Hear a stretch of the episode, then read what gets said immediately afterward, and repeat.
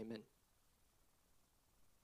Awesome. If you turn in your Bibles to 1 Corinthians chapter 7, we'll be reading from verse 10 through to verse 24.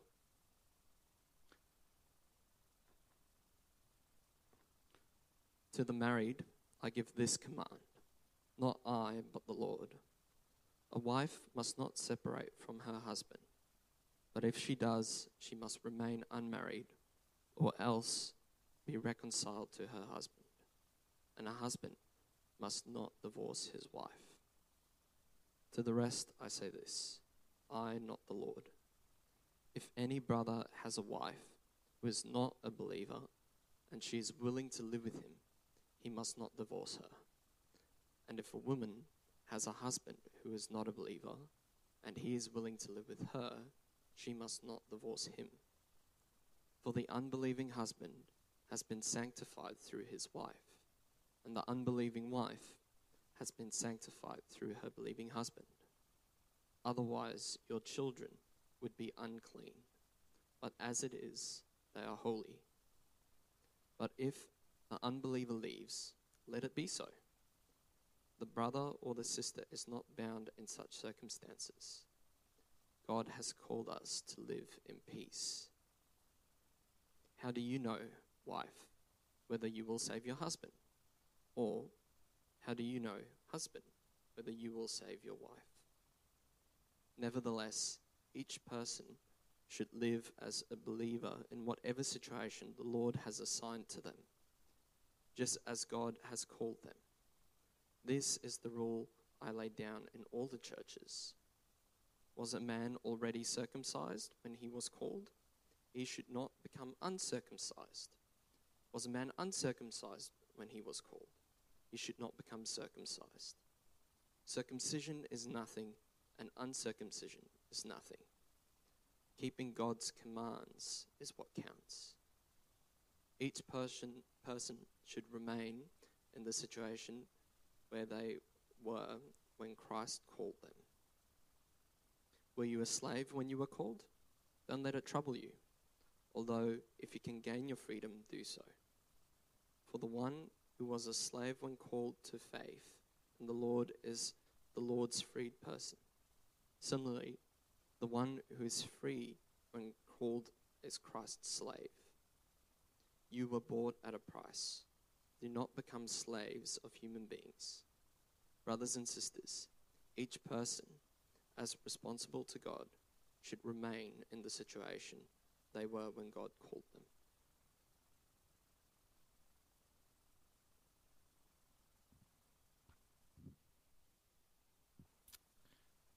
You, Thank you, music team. You, you probably you couldn't tell, but um, we actually had to have some late substitutions this week for our music team um, because of sickness, as is the case at the moment, it seems. And uh, I'm very thankful for those who are able to step up, step up and step in. Uh, it's wonderful to lead us in the praise of God. Thank you. Well, um, I don't think he's still here. Uh, he was in the first service. I did, I did want to just publicly thank uh, Darren for his work. Uh, he's not here, but uh, we are very thankful for all the work that he did amongst us, encouraging us to, to reach out to the lost. And of course, Darren, as he pursues business and, and potentially uh, more uh, theological training, will undoubtedly continue to reach out to the lost himself as he, he as he can't help doing. So, so, please, if you get an opportunity, thank Darren and, and encourage him for the work he did amongst us, even as he uh, steps into a new chapter. Well, last week um, we we finished with the idea that God wants us to serve Him and preference Him in everything, in every choice we make, including uh, the very personal and kind of very dear choice of who we marry. And we noted that by default, uh, we tend to, it's kind of the built in reflex in our culture, we tend to make choices toward uh, what makes us happy it's that, that's kind of the, the natural mechanism, the measuring stick for how should I choose? Well, what would make me happy? And, and even as we seek to do things for others, we ask ourselves, well, what would make them happy?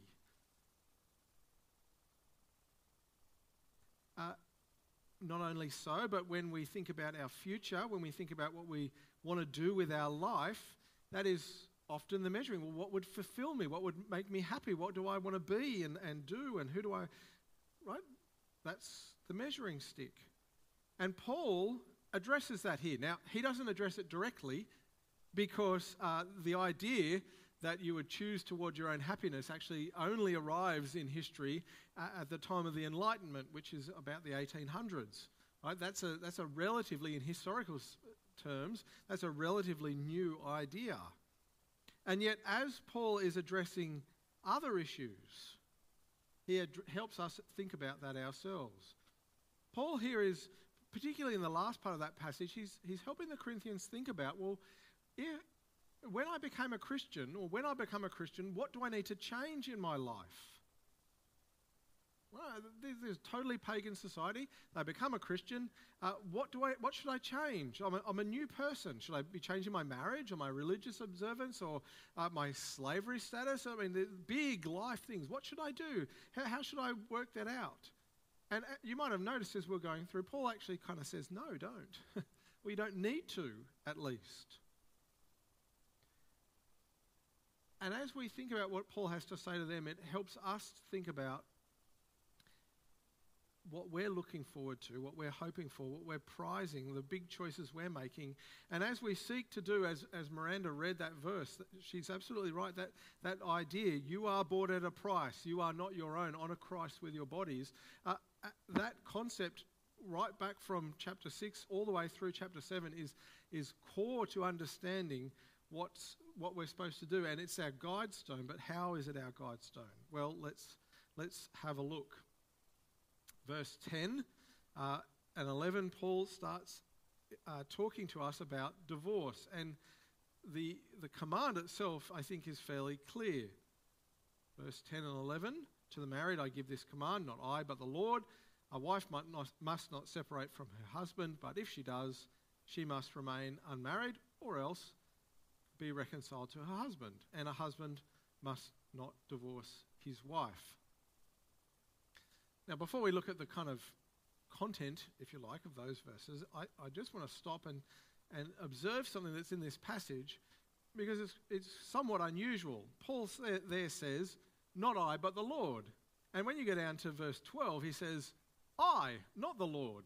Well, what's that about? That's sort of a funny thing for Paul to say. And, and, if you notice last week, uh, he said in verse 6, I say this as a com- concession, not a command, right? So he's given them an instruction, uh, but it's a concession, it's not a command. And then in verse 25, he, he says something kind of similar. Now, about virgins, I have no command from the Lord, but I give a judgment as one who by the Lord's mercy, mercy is trustworthy. What's going on? It's sort of an unusual way for Paul to be talking. Normally he says, do this or don't do that. Like, uh, but here he seems to be equivocating a bit about what what he's doing. Well, I think what's going on in verse 10, when he says, Not I, but the Lord, is he's making it clear that the thing he's about to say is actually something that Jesus himself said. So, in other words, he's just passing it on. And indeed, if you were to go to um, the Gospels and, and Matthew 19 is an example, Jesus does say something very, very similar. I tell you that anyone who divorces his wife except for sexual immorality and marries another woman commits adultery. Right? That's Jesus talking. So when he gives the command in verse 10, he's essentially just passing on what Jesus has already said. When he gets to verse 12, he's dealing with a situation that Jesus never addressed. And so what he's saying is not he's not just passing on information from Jesus, he's pulling together what he knows of God and giving a command on what he understands about God and what God likes and so on. Now, it finds its way into our Bible, so presumably yeah, God was happy with that, right? I mean, Paul didn't know he was writing the Bible when he wrote this down, but uh, God knew, and God uh, directed him to write something that was indeed in line with his word. So that command is a command from God. When you get to verse 6 and verse 25, uh, Paul's sort of a bit uh, softer. He says this is not it's a concession, not a command. This isn't a command from the Lord. It's a judgment of my own. He, he's he's doing that because actually unlike what's in verses 10 and following, and 10 and 12 and so on, they're, they're commands. That's like you, you, this is what God wants you to do. This is what you've got to do. Uh, but in the earlier section, 6 and so on, and, and then what follows 25, Paul's sort of saying, well, this is good. I think this is a good way to live, but it's not a must. It's not a command as such. Paul is, in many ways, in this passage, dealing with, as I said a little earlier, something that's very, it's deeply personal and often quite complex. There's no one situation that fits everything. And so he, he's being deliberately careful in laying down principles and commands in a way that we know when we have room to move, if you like, and when we don't. What's essential and what's sort of left up to our wisdom and judgment. And there might be today, as I lay down principles and the commands of God, that you look at it and listen to it and say, well, hang on a minute, what about if this happens or if that happens or what about if this person does this or that? And that's fair because what we're laying down here is the general principle, the general rule, but we can't deal with every specific case, otherwise, we'll be here all morning, which might please me, but probably wouldn't please most of you. And so that's what's happening, that's what Paul's doing. So that's why he writes that way. And he writes, this is the only place I know he writes like that. Uh, so it's, it's because it's this difficult issue. Well, what does Paul actually say in verse 10? It's pretty straightforward. Do not divorce. Do not divorce your husband or wife. And if you do, if you cannot stay with them, do not remarry. It's not hard. It's like the verses aren't complex, are they? It's, it's clear.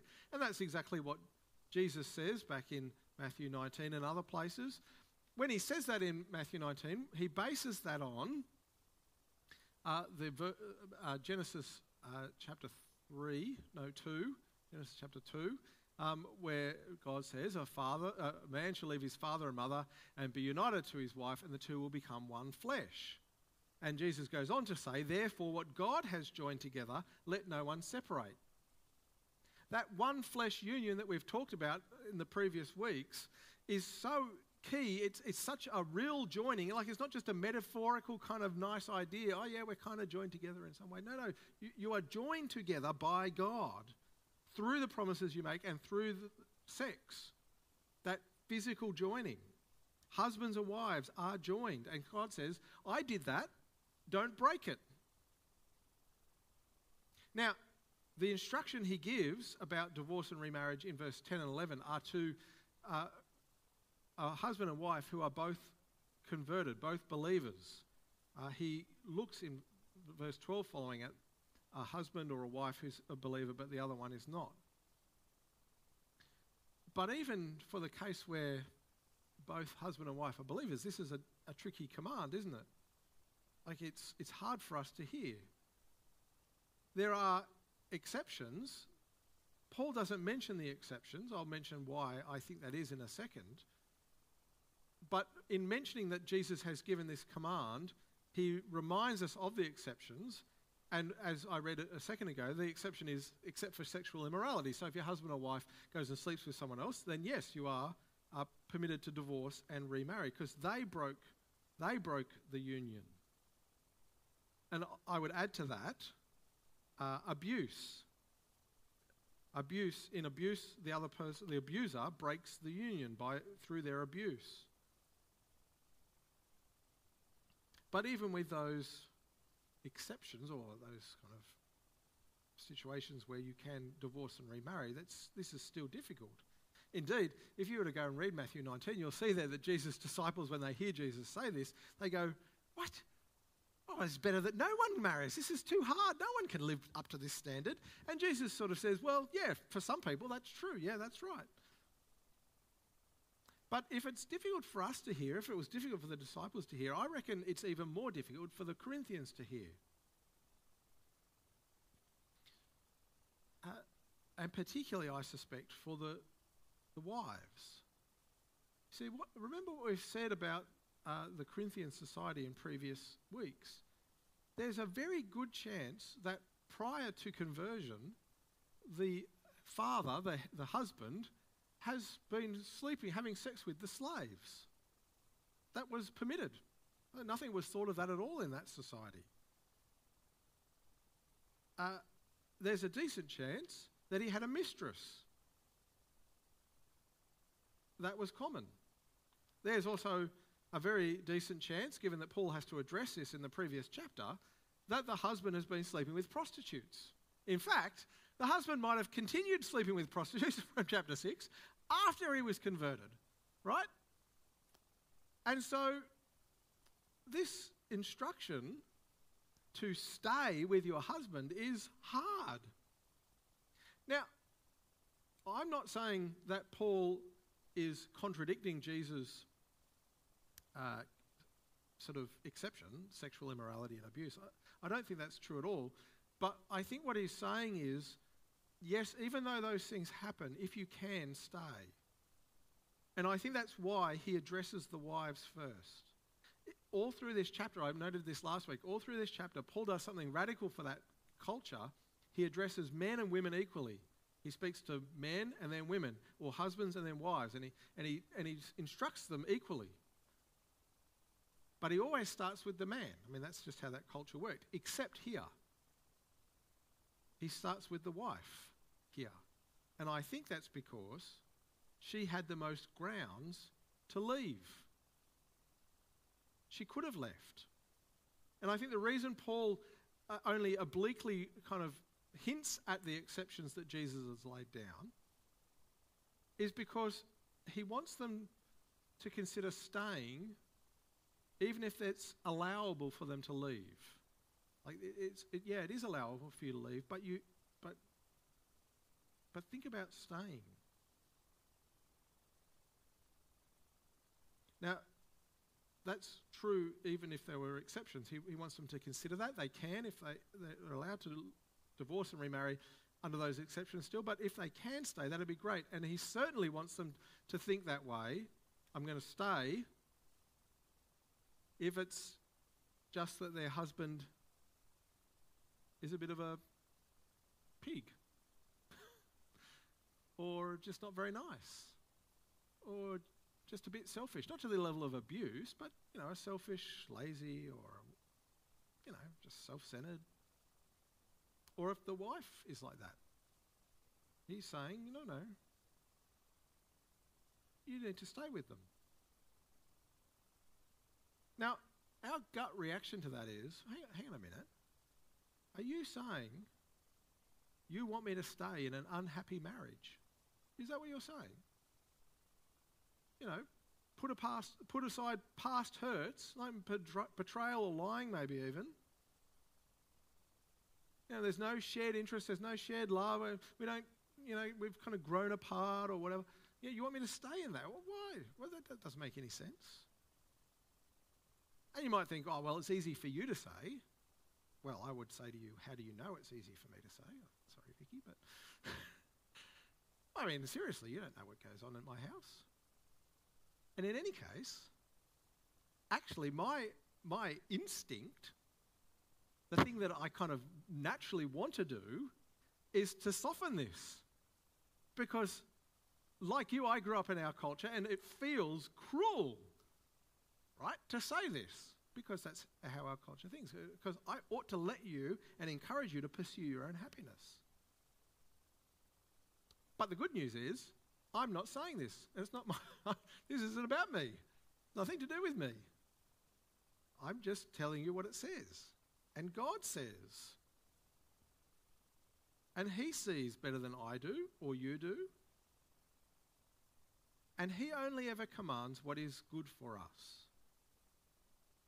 After all, it'd be, I mean, it'd be kind of silly, wouldn't it, if, if Jesus went to the cross to save us, He suffered all of that and then he turned around and said to himself, You know what? I'm going to make up a command just to make their life difficult. Right? That's, that's illogical as well as all sorts of other things. And so, this command to stay married, even if everything's not rosy, again, we're not talking about abuse, we're not talking about sexual immorality, we're, we're talking about just things aren't that great. this command from God is for our good. It's for our good. Now, how can it be for our good? Well, it, if, if, you ha- if we have the view of our world, our culture, the, the stories that we hear, if we have that view, then it can never be for our good. Because what, what do the stories tell us? They tell us that the way to be happy in marriage, the way to be happy in life, is to find the one. That magical person who you find them, you marry them, and they complete you, and then everything is just happy and wonderful. Your soulmate, you see, and, and so then, if I happen to find myself in a marriage where I'm not happy, it must be, by that logic, that I married, accidentally married the wrong one. And so I need to go and find the right one and get rid of the one that I've got. Like that, that's, that's the logic, and that's the kind of logic Though I don't know if it's that thought through, but that's kind of the way we operate in our culture. And so it sounds as though God is dooming us to be perpetually un- unhappy and um, in a terrible marriage forever. I mean, I guess that could happen, but, but that's not what's really going on. Because remember, these two people are, are believers that he's writing to at this time. And as Paul Tripp says a marriage of unity, understanding, and love is not rooted in romance, but in worship. It's not anti romance either, but it's not rooted in romance. It doesn't, that is, it doesn't grow out of romance. That is the warm fuzziness and all the things that we get told are wonderful to make your marriage great. It's actually don't work. No, no, what makes a marriage great is when both of you worship God. Uh, I probably should add to that, but in worship of God, because actually the problem in most marriages, in most of our lives, in our relationships, is that we worship ourselves. That's what breaks down relationships. But when we worship God, and because we worship God, we, we love the other person and do good for them, then we can grow into a marriage of love, unity, understanding. And I don't want to be glib about this as if this is easy, because I know some marriages are really hard. And yet, this is the seed, this is the, the core of how can God even command this? Well, because He knows that this is what's good for us.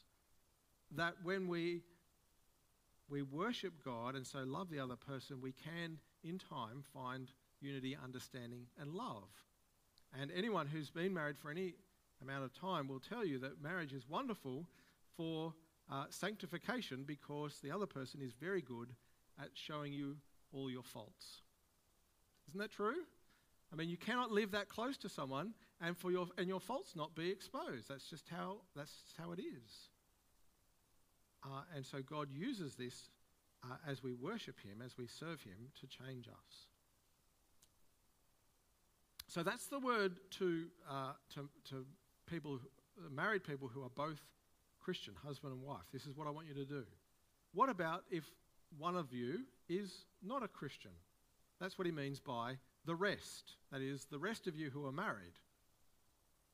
Uh, and he uh, and he says basically, if your unbelieving spouse is willing to live with you, don't divorce them. Stay with them. Uh, he doesn't say, but presumably again, uh, the, the, the exceptions that Jesus has given, uh, abuse and, and uh, sexual immorality, uh, uh, are, are still there. And, and Paul goes on to say, look, if they leave, verse 15, uh, you're not bound to them anymore. That is, you can remarry in that situation. So it's another way that one could remarry. If the, the unbelieving spouse said, well, no, I don't want this anymore, and they left. But the point is that, again, you stay together, if at all possible. Again, you might ask, why doesn't Jesus deal with this? Well, it's because Jesus is dealing with a totally different situation. Paul is speaking into a situation uh, where uh, the gospel has gone into a, a new area, a pagan area, and of course there are going to be husbands who are converted when the wife isn't, and wives converted when the husband isn't. Whereas Jesus is speaking to the Jewish people. Now, I'm not saying they're all believers in the sense of being saved, but they all uh, had a common belief set. So it was a, Jesus didn't kind of need to address this. Paul does. But then, so that's the basic idea. Stay if you can, if, if they're willing. But then Paul says something in verse 14 that's a bit odd. Uh, maybe you wonder why it's, why it's there because he says, well, this is why you can stay married to them. But he's kind of answering a question that maybe you're not asking. For the unbelieving husband has been sanctified through his wife, and the unbelieving wife has been sanctified through her believing husband. Otherwise, your children would be unclean, but as it, as it is, they are holy. okay, Paul. now, you might have heard those verses uh, used uh, in other ways, but uh, why has he got this here? Uh, if you remember two weeks ago, we said, or Paul said, that the reason it was wrong to sleep with a prostitute was because uh, as a believer, you are united to Christ. Not just spiritually, but your body is part of Christ, says Paul. And he uses again this one flesh union thing from that, that's in marriage. He says that's what Christ does with his body, his church. So we are part of his body. This is part of the body of Christ. Now, if I go and uh, sleep with a prostitute, I am uniting Christ's body with a prostitute. And Paul says, you can't, you can't do that. Why? Because the prostitute is, is uh, still in sin. She's unclean. He is unclean. Now, I'm not being rude about her or him, but because we're all unclean, right? That's, that's the Old Testament. That's what the Old Testament teaches us. That, that without Christ, we are, we are covered in, the, if you like, in the filth of sin. And someone needs to take that off us so that we can go into the presence of God because God is a holy, holy God. And when we are saved in Christ, he, he takes the filth off us and puts it on himself, and he's crucified on the cross for all of our sin, and he takes it away, and we're cleansed. Cleansed by his blood. And, and that's what you are in Christ. And you can't go and join that with a sinful, still filthy. You're joining Christ to someone who's still filthy in their sin. You can't. That, that's Paul's point in chapter 6. But that raises a problem, doesn't it? well, what about my unbelieving husband or wife? Because they're in the same situation. Again, this is not a question that you might have thought of before, but that's because I think we've lost this concept of how united we are with Christ and what it means to have sex with someone. That, that unites us with someone. Well, we just don't think in those terms, but that is how Paul and God thinks. And so this is a problem that needs to be dealt with. Well, what's Paul's answer? His answer is don't worry, they are sanctified through the believing spouse sanctified, made holy, set apart. They're not saved, that is very clear. Verse 16, because he says, How do you know, wife, whether you will save your husband, or how do you know, husband, whether you will save your wife? In other words, they're sanctified, but they're not saved. So, what really what Paul is doing here is he's saying God views them differently. And it would seem that God views them differently because now these this unbelieving spouse, these children as well, have come into the community of God's gospel. They get to hear the gospel, they get to see people being transformed by the gospel, uh, and so they are set apart. They're not forgiven, but they are somehow set apart, made holy, so that the husband or wife who is a believer does not defile Christ in his body by sleeping with their unbelieving spouse. That, that's what he's talking about here. It's quite extraordinary. But the point that's really important for us is this believing spouse is being asked to stay if they can, even though it will be hard. Perhaps even harder than in the previous verses where both, both are believers, because this believing spouse is going to be transformed. I mean, They're going to be changed more and more from the culture that they've grown up in and in which their, their unbelieving spouse still is. They're going to start living new ways. They're going to have different values. They're going to want to live and prioritize Christ and so on and so forth. Um, and Paul says, no, stay. It's, it's an enormous sacrifice. Oh, not, maybe not for all of them. Maybe for some of them, they, they were very, very happy and it wasn't a sacrifice at all. But for, for some, it would have been. And what was the motivation? Verse 16, as I said, that this person might come to faith. That you would honour Christ, yes, of course, but that the, your husband or wife who is not a believer would in time come to faith. That's a hard word, isn't it? For these Corinthian believers. How are they to do this? How is it possible to have the mindset that you're able to do this? To stick in a difficult marriage, to stick, whether, whether the person is a believer or an unbeliever, to stick with them. Well, Paul starts to answer that in verse 17, and he says this Nevertheless, or even so, or uh, that's sort of a, I'm going to keep talking about this kind of word. Uh, each person should live as a believer in whatever situation the Lord has assigned them, just as the Lord has called them. This is the rule I lay down in all the churches. Um, Paul says this three times. He says it in verse 20, he says it in verse 24. Uh, but when he says it the first time, he adds this bit uh, in whatever situation the Lord has assigned them. That is, when God calls someone to faith in Him, he understands what situation they're in. Not only does he understand, what Paul is saying is the situation you were in when you were called to faith, God put you in that. That is, if you were with uh, someone who's an unbeliever, you're married to someone who's an unbeliever, God knew that. If you're married to a, a, a pig of a man, God knew that. If you, if you are, as we're going to see in a minute, a slave, God knew that. God knows what you are when He calls you. So, what I'm going to say is not because God doesn't understand the difficulty of it. He understands. In fact, He, he put that you there for your good and for the good of others.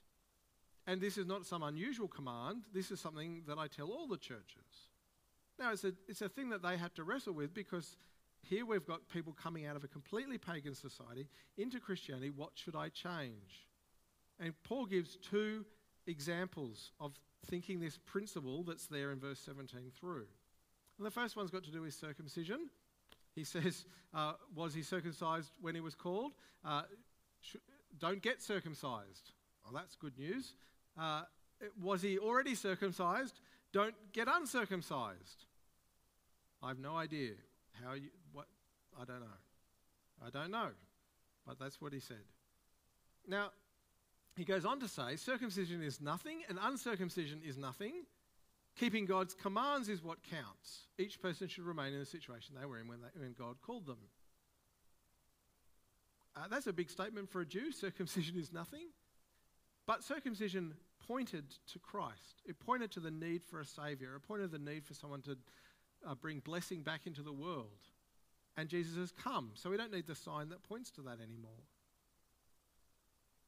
What matters is not picking up old religious symbols, if you like, circumcision. What matters is obeying Christ, living for Jesus, actually listening to Him and submitting to Him and obeying Him. That's what matters, not adding religious uh, trappings. Now, this one is less relevant to us in some ways because I'm not sure that many of us are tempted to do that. Uh, perhaps someone becoming a Christian, uh, when they come into the community of faith, it would be really good for them to not just pick up all the habits and traditions of that, that church that they join. Be, it would be good for them to think about what does God actually want you to do. Um, uh, because becoming a Christian is not by default becoming a reformed person or a Baptist person or a, or a, a Christian from this country or that culture or whatever it is. We, we want to serve Christ. I think that would be the takeaway from these verses. As I say, not perhaps not a huge question for us. And neither is the next bit slavery, because I don't think any of us are slaves, and yet the principles here uh, are quite stark for us. Because what does Paul say? Verse 21 Were you a slave when you were called? Don't let it trouble you. Although, if you can gain your freedom, do so. Notice immediately there's a difference here. Uh, if you were circumcised, don't get, don't get uncircumcised. If you weren't circumcised, don't get circumcised. Like he, says, he just says an absolute kind of just don't do it. Here, he says something quite different. Don't let it trouble you. Oh, okay. Though, if you can change your circumstance, if you can get your freedom, then do it. Now, how can Paul say, don't let slavery trouble you? That seems like it's fairly troubling, isn't it? I was a slave, I'd be fairly troubled by it. Well, uh, it's helpful to understand slavery. It's probably a little different to what we usually think of when we think of the word slavery. Um, for example, 30% of the population at, when Paul was writing this was pro- were probably slaves or thereabouts. Another 30% of people in the, in the community had been slaves, they were now living as freed people. And another 30% were born free.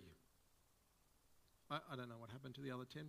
Maybe they never existed. I'm, I'm not sure. But um, the point is that, like, you get 60% of the population is either is a slave or had been a slave. Like, that's, that's fairly high. And, and people would actually, at times, deliberately sell themselves into slavery because it would open up pathways to advance in society and advance in wealth, even, which you go, hang on a minute, but slaves don't have any wealth. But no, they did. In fact, the way you often became a freed person is that you saved up money during your slavery. Now, that's obviously, I don't quite understand how that works, but that's obviously quite different to what we're used to. Nevertheless, slaves lacked freedom, and you were subject to the whims of your master, as I, as I said earlier. And so, probably this, the, the saying that I, I, uh, someone has written, it mattered less that someone was a slave than whose slave one was. That, that's probably true. It mattered less that one was a slave than whose slave one was. So if you had a good master, your life could actually be quite decent. But if you had a terrible master, then your life probably wasn't. And yet, Paul can say to both people if you were a slave when you became a believer, don't let it trouble you. If you can get your freedom, great. But if not, now how can he say that? Well, he says, well, because if you were a slave, like when you, when you came to Christ, you are now a freed man to Christ or a freed person to Christ. A freed person didn't suddenly become absolutely free. Uh, uh when you were freed, when you bought your freedom from slavery, you, the, the, your old slave owner still worked, uh, acted as your patron. They looked after you, they cared for you, and you owed them in some way, but you were not a slave any, any longer. And so, what Paul is saying when, it, when he says you're a freed man to Christ, he's saying, well, now your master is Christ. When you became a Christian, your master became Christ. And then he says, but if you were a freed, uh, free when you became a Christian, now you're a slave to Christ. So basically, the idea is whether you're a slave or free, when you become a Christian, your new master, your ultimate master, even if you still have an earthly master, your ultimate master is Christ. You need to serve and honor him. And as we already saw in the previous one, you need to obey God, not, not add religious trappings, but actually live in obedience to Jesus. That's why it shouldn't trouble you, because Christ is your master. But now here's the point that Paul, the ultimate point Paul is making, and this is why he's put what seems kind of a bit obtuse in the midst of this par- passage, which is all about marriage and singleness and sexual temptation and so on. Whether you're married or unmarried doesn't determine whether you can serve Christ. Whether you're slave or free doesn't determine whether you can serve Christ. Whether you're happily married or unhappily married doesn't determine if you can serve Christ. Indeed, we could say more uh, broadly, your ability to serve and honor God does not is not actually determined or diminished by your circumstances. Right? Your ability to serve and honor God is not actually determined or diminished by your circumstances. Now you might say, hang on a minute, I have a friend who's bedridden. How can they serve Christ? Or the, the person in jail in, in, in North Korea or in the Gulag, how can they serve Christ? Well, this is not saying that in every situation you might live, you have all the options open to you to serve Christ. No, in some situations, you only have a very narrow band of options open to you in, to, uh, that you can serve Christ in. Nevertheless, you are still able to fully serve and honour Christ in that situation. Perhaps not in all the ways you would like to, but you still can serve and honour Christ in that situation.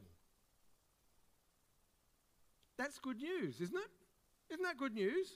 That no matter what circumstances come into your life, no matter what other people might do to you, no matter what is happening to you, you can still serve and honour Christ to the best of your ability in that situation. That's fantastic. Nothing can take that away from you. But what's the problem? That's not really the gospel we were hoping for. See, the gospel I think many of us are hoping for is that God is going to fix the circumstances of my life. It's not that I want to be able to serve Christ in any circumstances. That sounds quite hard, actually. We don't want a God who enables us to serve Him in all circumstances. We want a God who fixes all of our circumstances.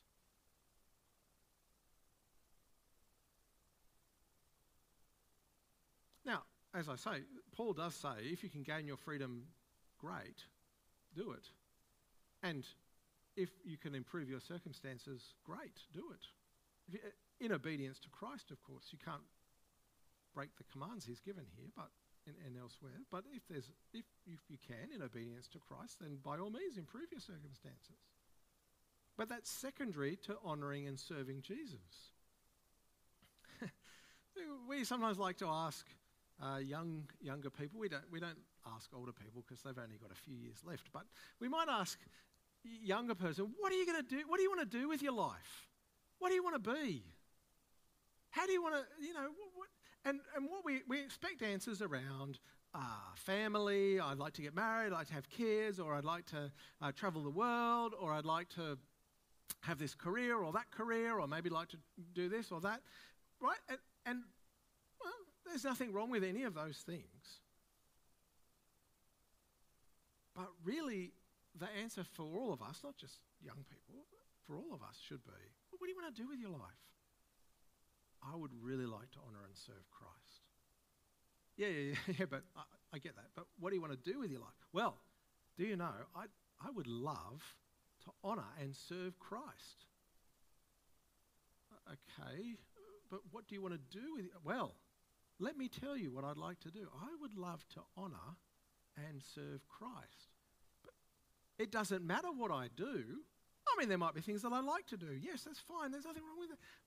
But what I want to do is honour and serve Christ. Whether I have this career or that career, whether I have a good boss or a terrible boss, whether, I, whether I'm married or I'm single, whether I'm happily married or, or, un, or not happily married, whether whatever might come my way, I want to serve and honour Christ. And the good news is, nothing can happen to you that can diminish your ability to serve and honor Christ. Christ, who at the cost of his own life, with his own blood, in his own agony, bought us from slavery to ourselves and to sin and brought us into the freedom of being his servants. We get to honour and serve him.